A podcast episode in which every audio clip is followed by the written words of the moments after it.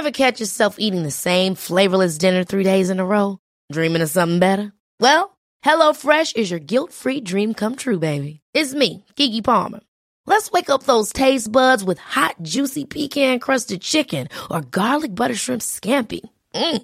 Hello Fresh. Stop dreaming of all the delicious possibilities and dig in at HelloFresh.com. Let's get this dinner party started. Hiring for your small business? If you're not looking for professionals on LinkedIn, you're looking in the wrong place. That's like looking for your car keys in a fish tank. LinkedIn helps you hire professionals you can't find anywhere else, even those who aren't actively searching for a new job but might be open to the perfect role. In a given month, over 70% of LinkedIn users don't even visit other leading job sites. So start looking in the right place. With LinkedIn, you can hire professionals like a professional. Post your free job on linkedin.com slash achieve today.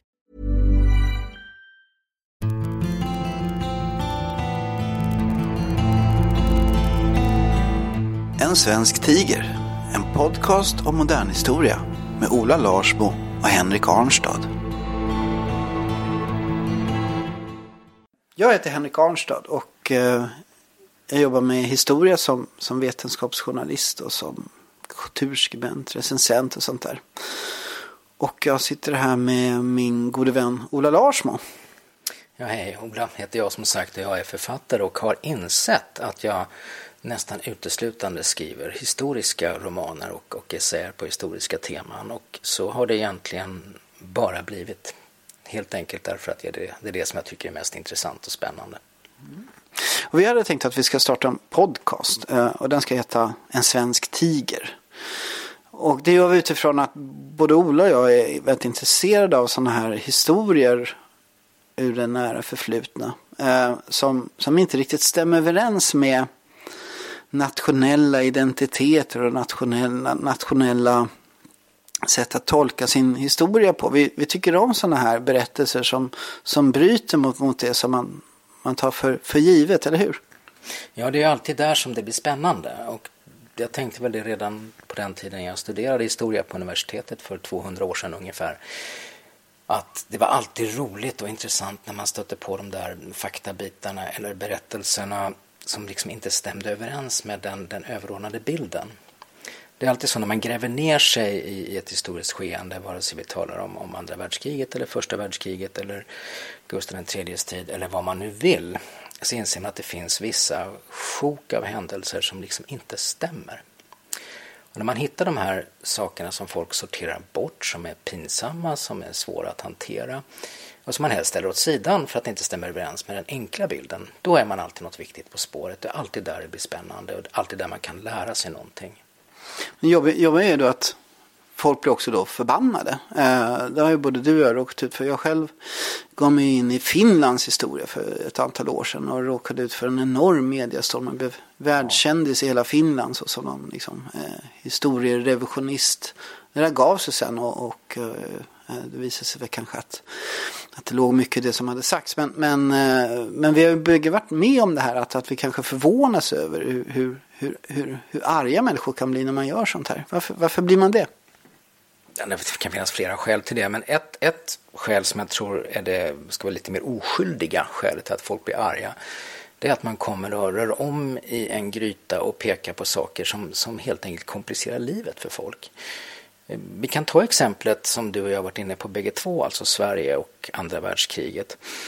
Eh, det är väldigt sammansatt. Jag skrev till exempel en, en historia som handlar om en judisk flykting från Norge som flydde till Sverige 1941, eh, som blev utkastad ur Sverige 1941, hamnade i Auschwitz där han överlevde nästan fyra år och räddades till Sverige av de vita bussarna. Vilken del av den, hans historia ska vi ta till oss? Ska vi ta till oss att Sverige svek honom och kastade ut honom av rasistiska skäl? Eller ska vi ta till oss det faktum att vi räddade hans liv? Bägge sakerna är ju sanna. Men då är det som att folk vill höra den ena eller den andra sidan av hans liv. Alltså det som stämmer med att vi var svinpälsar från början till slut. Eller att vi var små änglalika humanister. Bägge sakerna ryms liksom inte i den enkla berättelsen. Och det är nästan som man blir lite, lite sadistisk ibland, i varje fall jag det, att man går och sticker in fingret där och bänder lite och säger att så där enkelt är det inte och de där bitarna hör inte riktigt ihop. Och allting för att komma fram till den där lite mer komplicerade bilden som faktiskt är den historiska verkligheten. Då ska vi då gräva ner oss precis en sak, för du har ju precis kommit tillbaka från Amerikat, Amerikas förenta stater. Uh, och nu försökte jag då låta lite grann som Karl Oskar gör i, i filmatiseringen av... av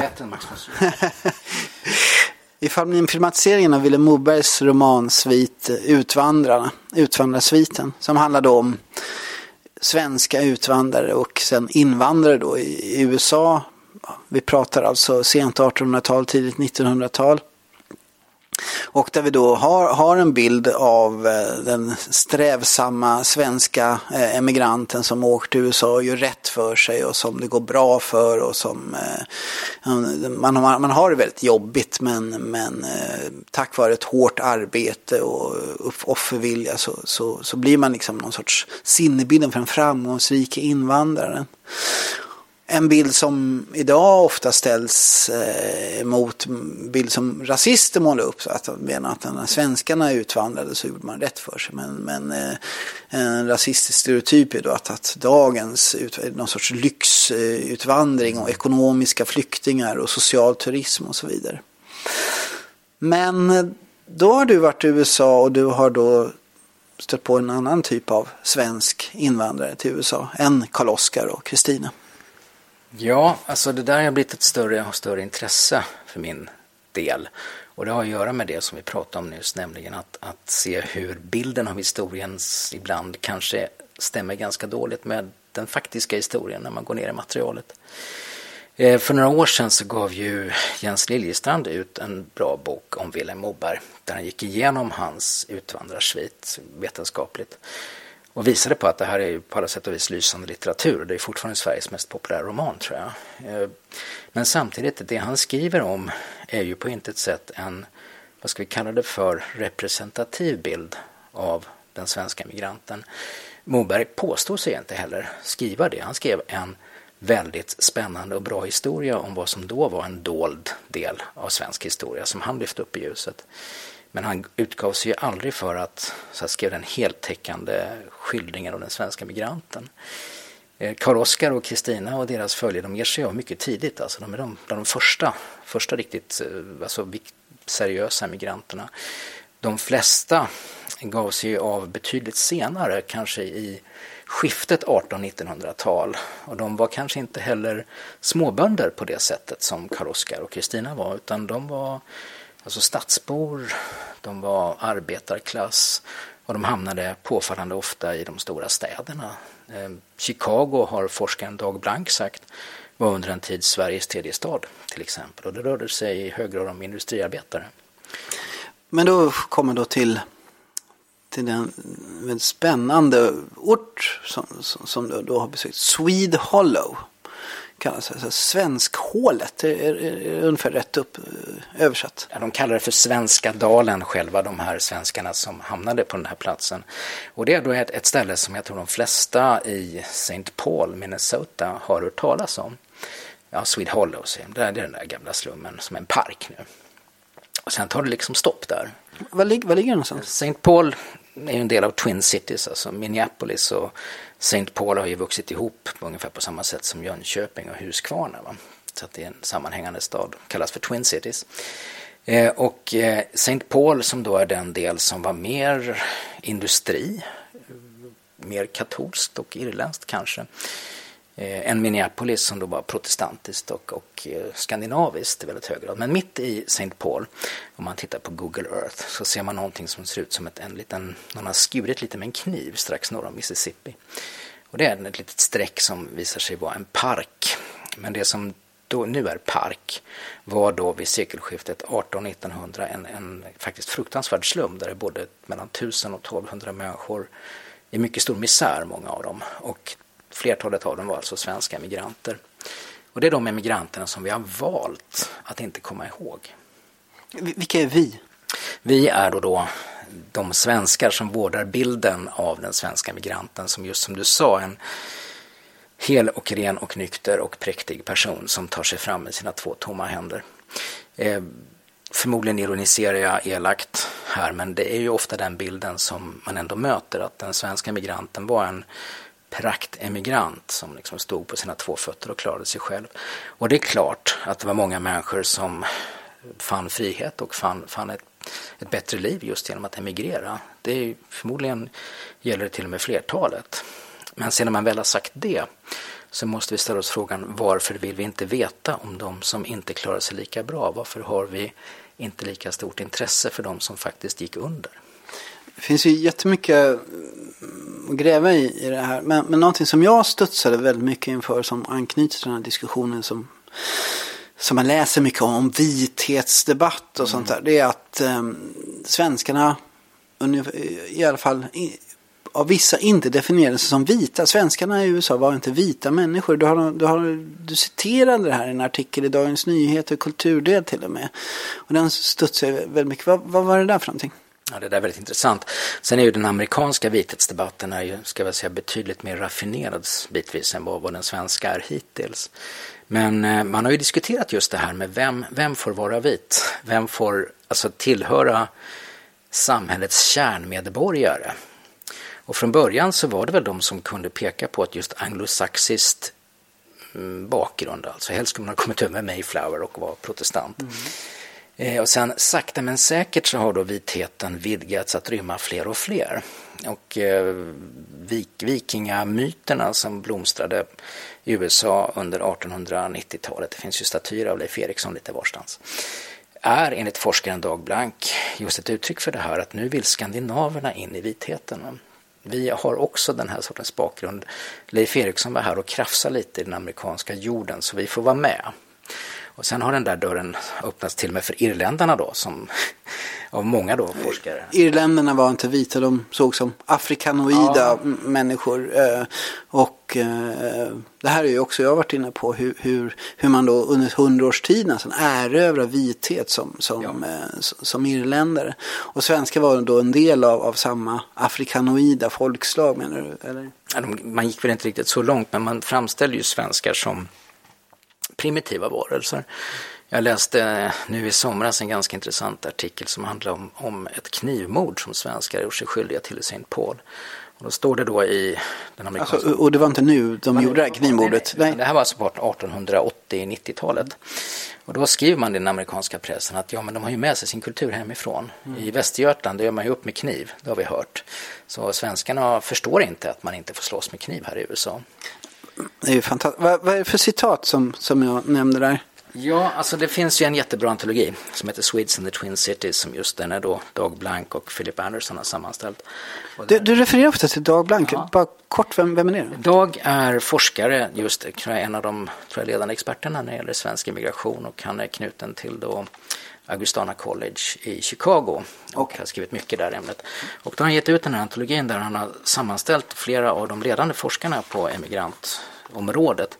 Bland annat så har han en nu tyvärr avliden mycket duktig italiensk forskare här som heter Rudolf Vecoli som har skrivit mycket om just det här med vithetsbegreppet. Och eh, han går just igenom det här, när, när, när blev svenskarna egentligen då vita? Och kom väl fram till att det var, det var strax innan italienarna blev det. Och när blev italienarna vita? Ja, det är väl sekelskiftet kanske. Alltså, ni har alla sett Gudfadern och vet att det där är en process att de huvudpersonerna där, familjen Corleone, betraktar sig som undanskuffade ur samhället, inte bara på grund av sin, sin kriminalitet alltså, utan också av sin etniska bakgrund.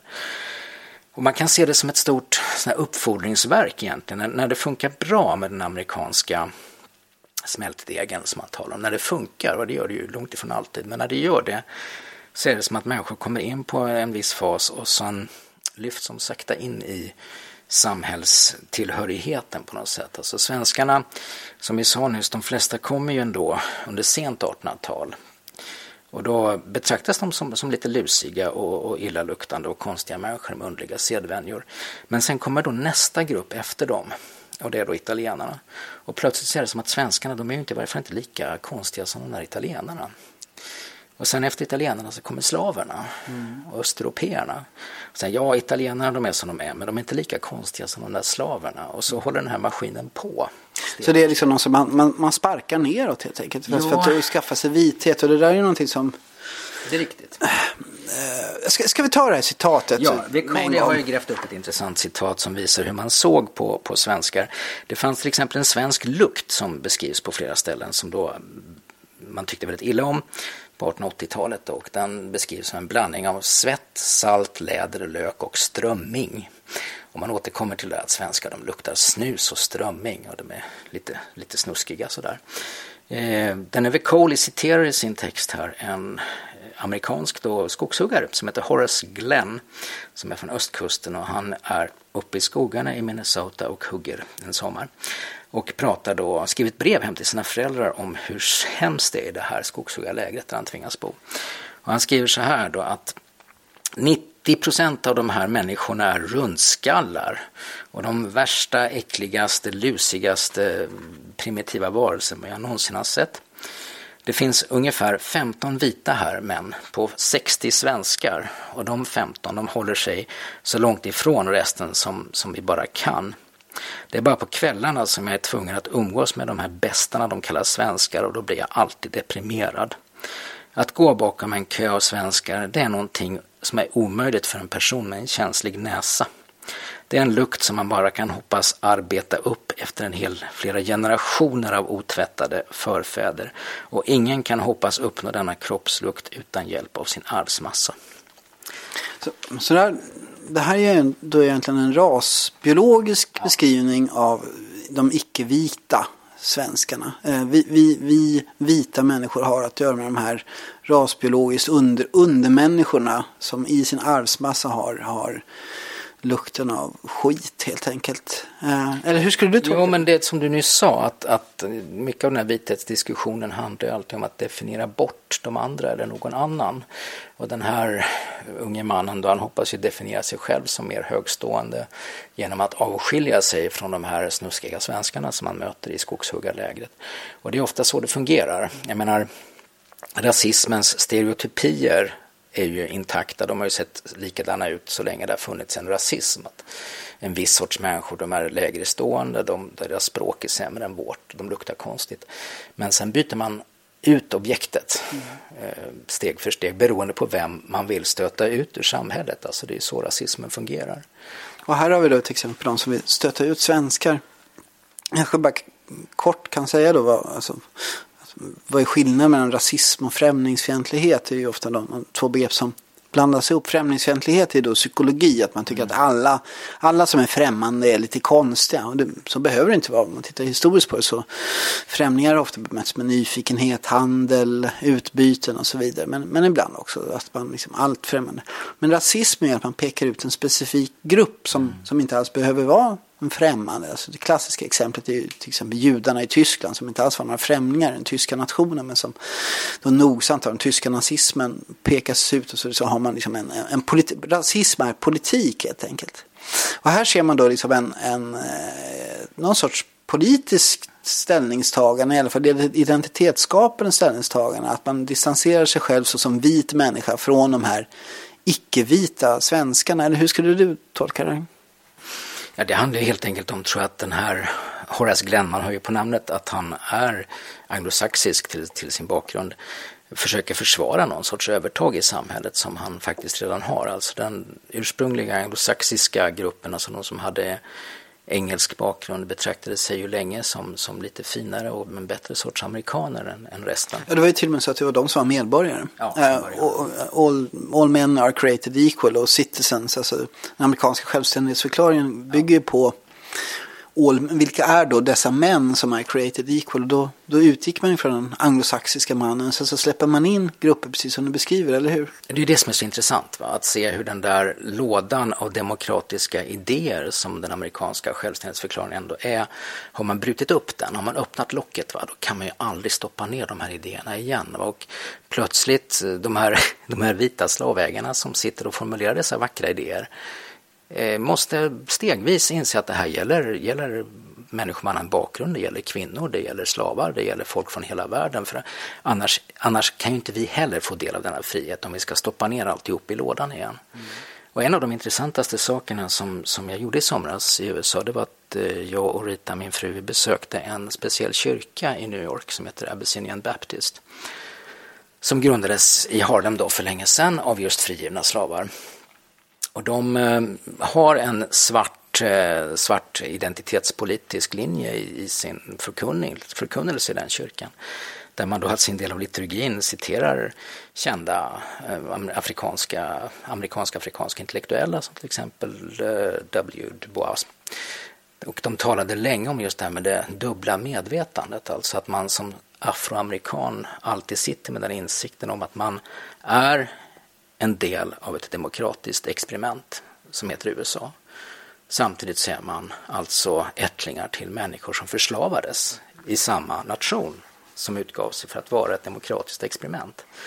Och eh, som Dubois säger då, som man också sa i den här kyrkan, så att vi måste leva med detta, vi måste se med bägge ögonen. Vi måste se både ett demokratiskt arv som är möjligt att förverkliga och vi måste också se det förtryck som fanns på plats redan från början.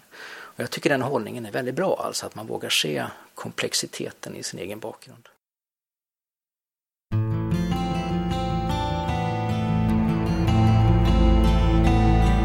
Du lyssnar på En svensk tiger.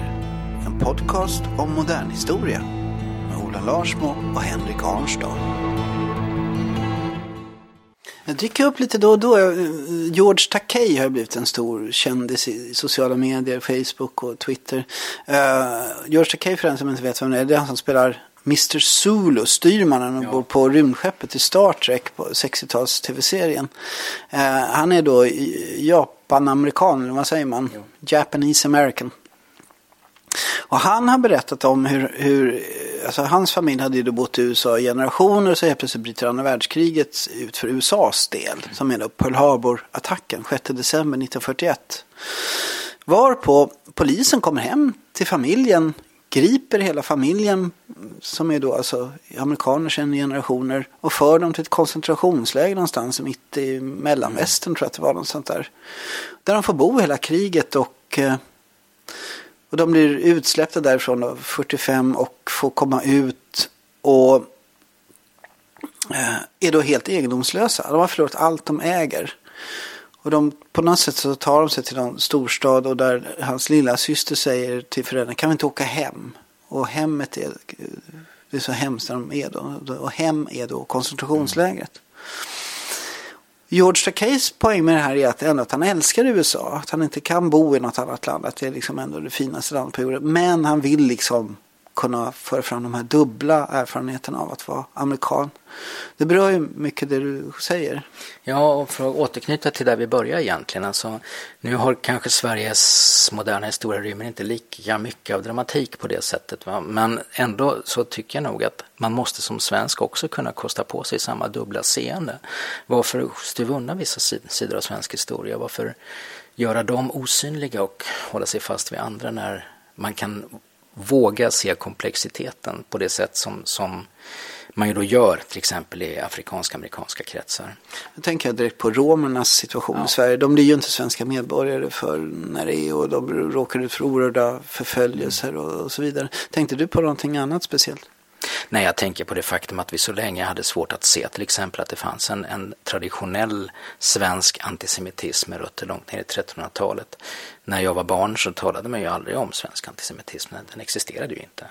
Och vad jag inte förstod då som barn det var att det där var en, en ett skuldkomplex bland vuxna efter andra världskriget. Men du, du nämner just romerna, så de resandes situation och det är ju någonting som först nu egentligen kommer upp på bordet. Det är nu som vi verkligen vågar ta i den delen av svensk historia. Och det hoppas jag att vi får se mycket, mycket mer av de kommande åren. Och anses så stämmer ju då det där överens med liksom någon sorts skitstövelidentitet. Så som, som att, att Förr var Sverige fruktansvärt dåligt och vi var, vi var väldigt tyskvänliga under kriget. Det där är någonting som både ja. du och jag fortlöpande problematiserar och visar att det fanns faktiskt flera Sverige under andra världskriget. Det var liksom både antinazism och eh, protyskhet och nazism och det fanns många olika skalor med det där. Framförallt så har ju du och jag varit inne på det här kollektiva glömskan kring de svenska räddningsaktionerna judar. Att, att det är någonting som, som man inte får nämna riktigt.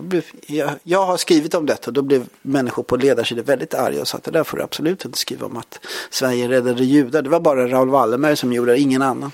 Vilket inte är sant. Ehm, så om man skriver in den här historien om, om emigranterna som, som om vi återkommer till emigranterna och Karl Oskar, liksom de här Swede Hollow-borna då, slummen, den amerikanska slummen. Hur skulle du liksom kunna få in det här i någon sorts svenskhet? Det där är otroligt intressant. Eh, jag kan tänka så här att om vi kan bejaka komplexiteten i bilden av den svenska utvandraren, den svenska invandraren i USA och våga se hela den bilden så kommer vi också att få nycklar till den moderna emigranterfarenheten. Det är ingen hemlighet för någon av oss att vi alla lever i den stora folkvandringens tid. Aldrig någonsin har människor varit tvungna att bryta upp så mycket och så ofta på så bred front som just nu. Människor måste hela tiden söka sig nya liv på den här planeten av olika skäl, strukturell fattigdom, olika krig och så vidare. Jag tror att vi, om vi är öppna och lyhörda och intresserar oss för vår egen historia på den här punkten så kan vi hitta en nyckel till att göra det lättare att identifiera sig med människor som befinner sig i samma situation idag. Och kanske också lättare då att förstå de problem som, som de möter. Och det kan låta lite, lite söndagsskoleaktigt men sätter man sig och plöjer ner sig i det här materialet ifrån Swede Hollow som jag har gjort två somrar i rad så hittar man namnlistor och man hittar alltså ja, 1200 namn på svenskar. Man kan se hur gamla de var, vilka stora familjer de hade, vilka skjul de bodde i den här lilla leriga dalen i St. Paul. Och man också se vad de dog av. Barnadödligheten var, var väldigt hög. Eh, barn dog i sånt som kikhosta och, och difteri till exempel. Det var vanliga sjukdomar. Och David Lanegran är en forskare som intresserade sig för Swede Hollow för flera decennier sedan. Han gjorde då intervjuer med några av de äldre människor som hade vuxit upp där. Och först var allting bara solsken. När han pratade med de här äldre människorna så ville de minnas sin egen barndom i den här slummen som, som ljus. Alltså vi hade det bra, vi lekte, vi hade kompisar. Och efter några timmars samtal så började det krypa fram annat. Att det var många som jobbade på järnvägen och de dog, de blev lemlästade, de blev av med armar och ben. Det var ganska mycket fylla, det var ganska mycket hustrumisshandel och det var hög barnadödlighet. Men det där vill vi inte riktigt, vi vill inte riktigt tänka på den här bilden av de här svenskarna som går under i misär. Det är en bild som vi har otroligt svårt att ta till oss som en del av vår självbild. Men jag tror att ju mer vi vågar öppna oss för sådana sidor av historien, desto lättare blir det också att förstå nuet. Och då kommer man in på det här att, ja, man kommer in på mycket, men, men man, börjar med, man kommer in på det här att, att vi har väldiga krav på de som kommer till Sverige också. Det pratas till exempel om språk Krav till mm. exempel, språktest. Och det kan ju gå bra när det kommer en, en, eh, en högt utbildad akademiker från eh, något land som, som har studievana men så kanske det kommer en, eh, en, en människa från en agrar miljö, något väldigt fattigt land som inte har någon som helst skolutbildning eller någonting som helst. Att, att vi, vi kräver liksom att ja men ni får komma hit men, men då ska ni öppna en thaiholk efter fem minuter. Då ska ni öppna liksom en litet egenföretag och ni ska eh, att vi har att vi har, har vi sämre acceptans i Sverige idag för invandrare som faktiskt misslyckas i sin tillvaro som nästan går under i social misär än vad man hade i USA på 1890-talet? Återigen så tror jag att, att det, det, det är väldigt svårt om man talar om nationer som helheter på det sättet. Alltså går man ner i den amerikanska debatten om invandringen så hittar du allt från de absolut mest godhjärtade demokrater du kan tänka dig till rasbiologiska halvfascister. Va? Alltså, bägge de förhållningssätten tillämpas ju på de som kommer till, till det egna landet.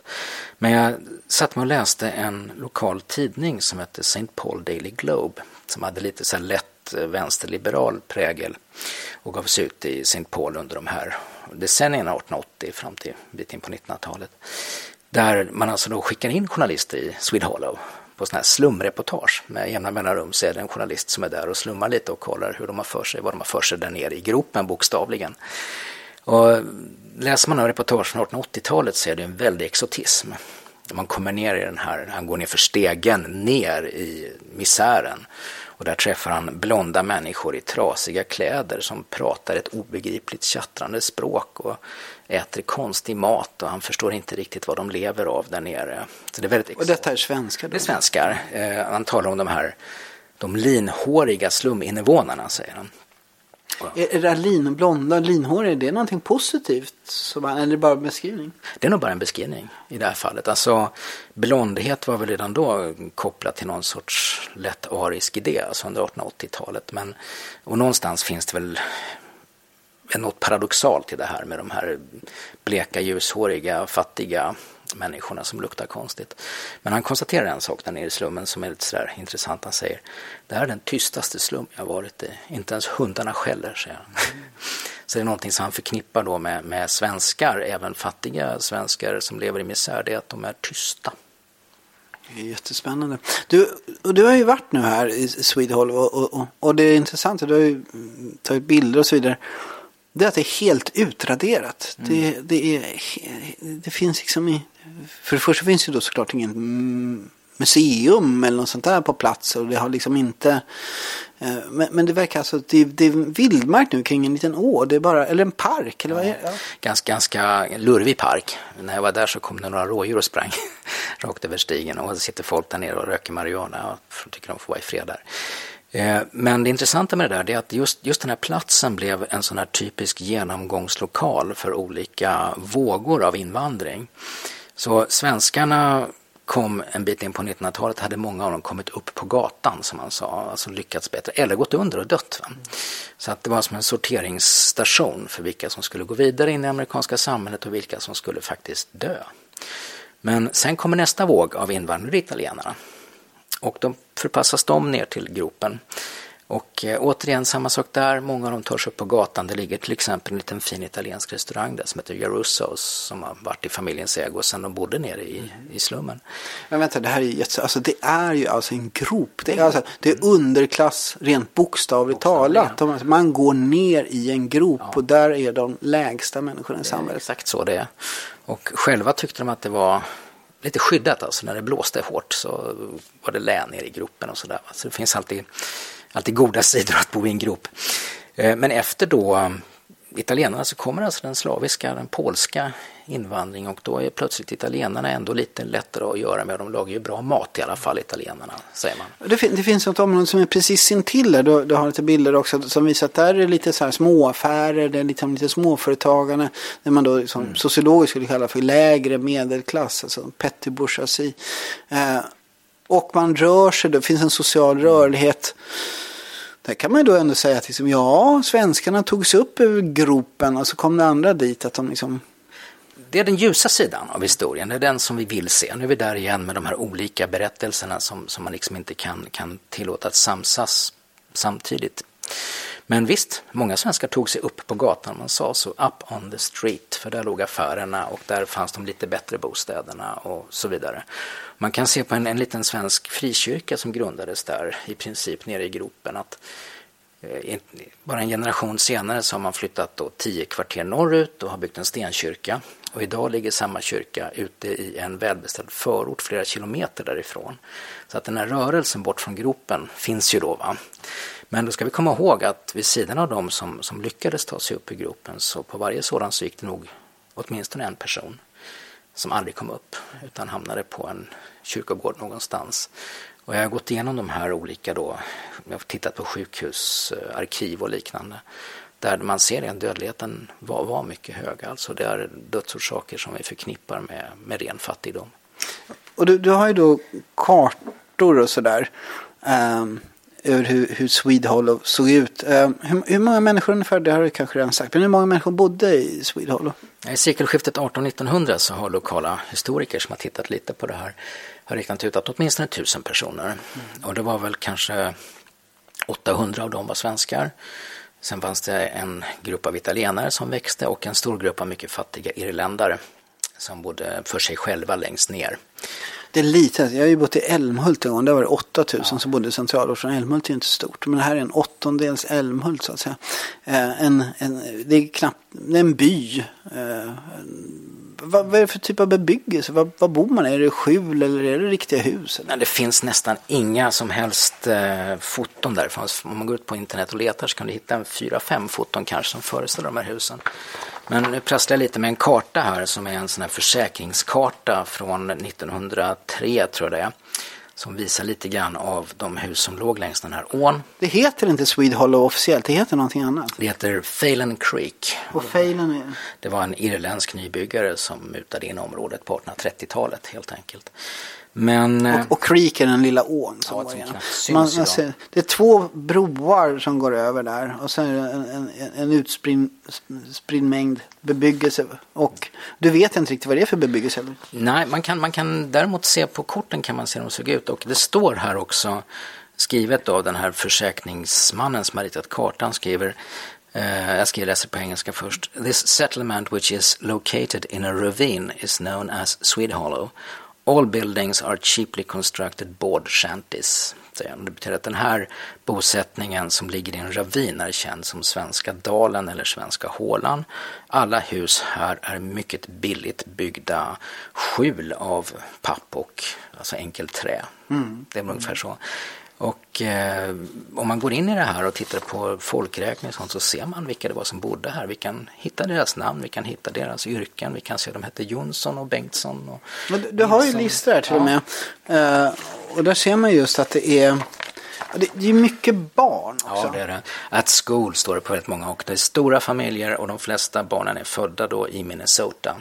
Så att det är egentligen först när man har kommit hit som man tycker att man kan, kan skaffa sig barn då. Eriksson Peter från Norge kom. Ja. Ja, just det. Alltså Laborer RR och det står alltså RR står för Railroad, alltså gärna jabbligt för järnvägen. Rallare? Ja, Okej. Och sen så har vi Olsson Betsy som är fru och vi har dotter. Vi kan gå vidare ner här. Så det var Ellen Nelson. Ellen Nelson är, står som head, det vill säga hon är, är föreståndare för sitt hushåll. Så hon är förmodligen änka eller ensamstående mor då. Va? Och så har hon ett antal inneboende som arbetar vid järnvägen. Och eh, vi kan gå längre ner på listan till familjen Nelson som jag hittade faktiskt. Där, där. Peter O. Nelson, han står som arbetare. Och, han har sin Och Nelson refererar till Karl-Oskar då. ja, han är no, det kan man säga. Hans fru heter Ida. Och så har han då f- tre barn i alla fall. Fyra barn har han. Han har Olga som är född i Minnesota. Hon går i skolan. Han har Alma som går i skolan.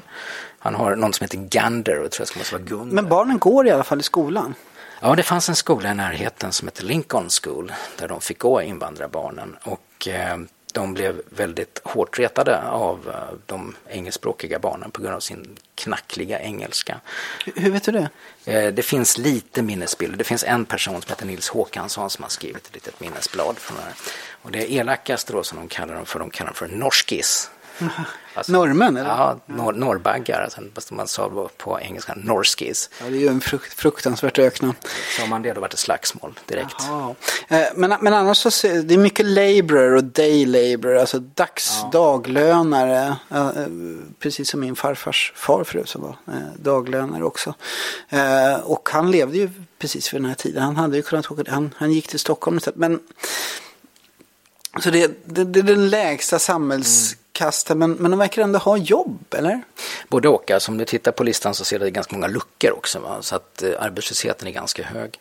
Och tittar man på amerikanska folkräkningen så finns det en spalt där det står hur många veckor man har jobbat det här året. Och det står noll på ganska många av dem. Så det, det rör sig om en substantiell arbetslöshet. Och läser man lokalpressen så ser man just det här också att det är ofta slagsmål. Eh, inte minst mellan svenskar och irländare som pucklar på varandra ganska flitigt vid den här tidpunkten. Och, och, och nu är det helt övergivet. Alltså det, det, svenskarna följdes av italienare som följdes av slaver och så vidare. Men någonstans tog det Ja. stopp och nu är det en ganska ruffig park. När överges Swedholm? Ja, det är lite intressant därför att sista skiktet av människor som kommer in där, då är det 50-tal, 1950-tal och det är mexikanare som bor där. Och där säger myndigheterna ifrån. Nu, alltså 1950, det är vissa idéer om social upprustning och säger människor kan inte bo på det här sättet, säger man. Så då flyttar man undan de här mexikanerna och så eldar man upp deras hus. Helt och hållet.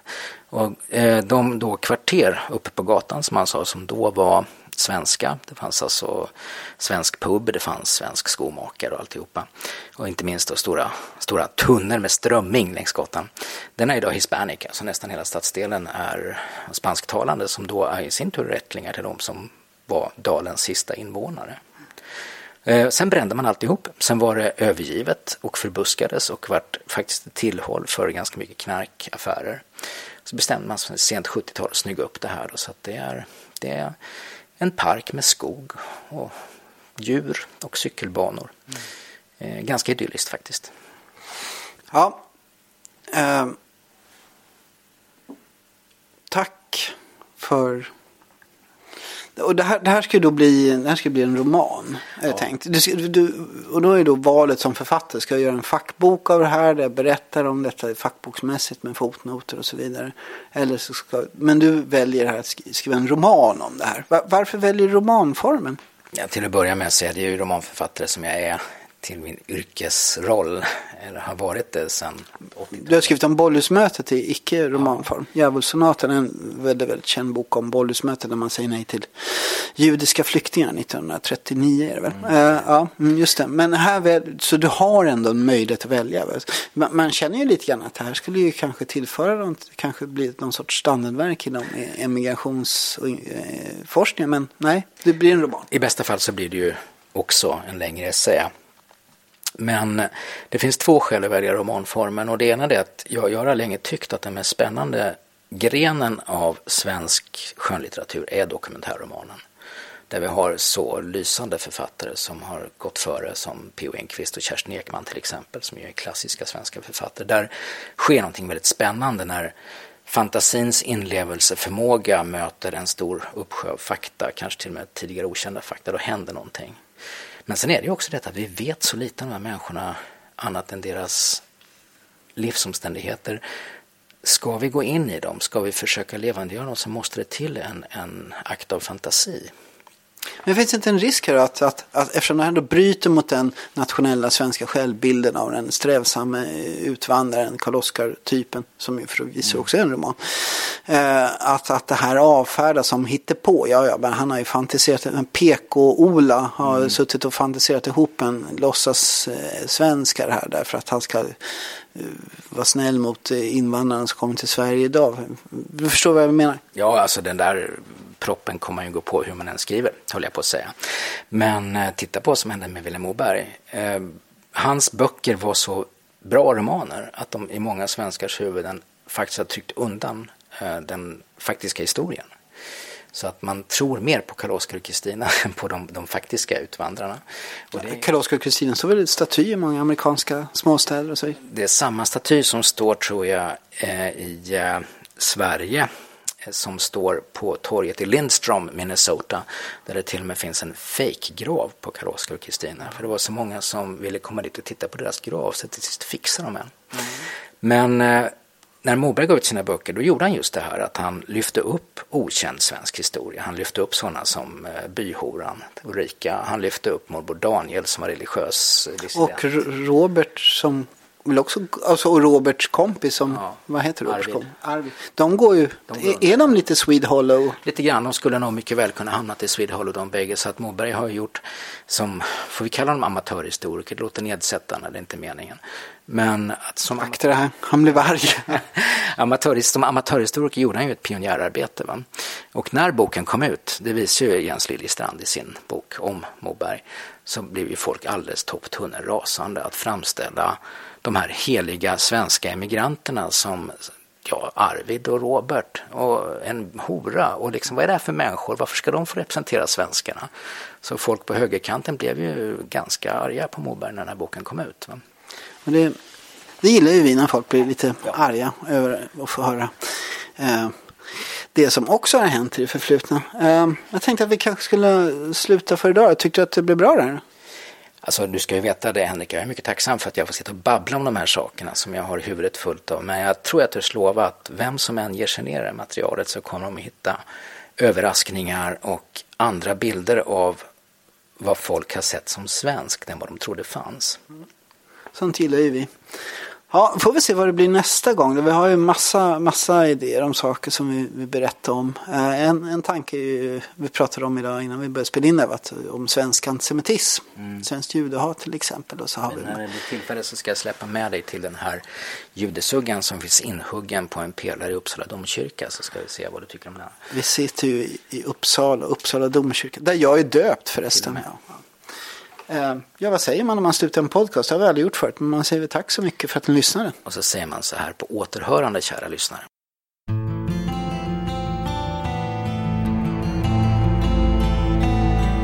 Du har lyssnat på En svensk tiger. En podcast om modern historia med Ola Larsmo och Henrik Arnstad. Ever catch yourself eating the same flavorless dinner three days in a row? Dreaming of something better? Well, HelloFresh is your guilt-free dream come true, baby. It's me, Gigi Palmer. Let's wake up those taste buds with hot, juicy pecan-crusted chicken or garlic butter shrimp scampi. Mm. Hello Fresh. Stop dreaming of all the delicious possibilities and dig in at HelloFresh.com. Let's get this dinner party started. When you make decisions for your company, you look for the no brainers. And if you have a lot of mailing to do, stamps.com is the ultimate no brainer. It streamlines your processes to make your business more efficient, which makes you less busy. Mail checks, invoices, legal documents, and everything you need to keep your business running with stamps.com. Seamlessly connect with every major marketplace and shopping cart. Schedule package pickups and see your cheapest and fastest shipping options from different carriers with rates up to 89% off USPS and UPS rates. And with the stamps.com mobile app, you can take care of mailing and shipping wherever you are. Make the same no-brainer decision as over 1 million other businesses with stamps.com. Sign up with code program for a 4-week trial plus free postage and a free digital scale. No long-term commitments or contracts. That's stamps.com. Code program.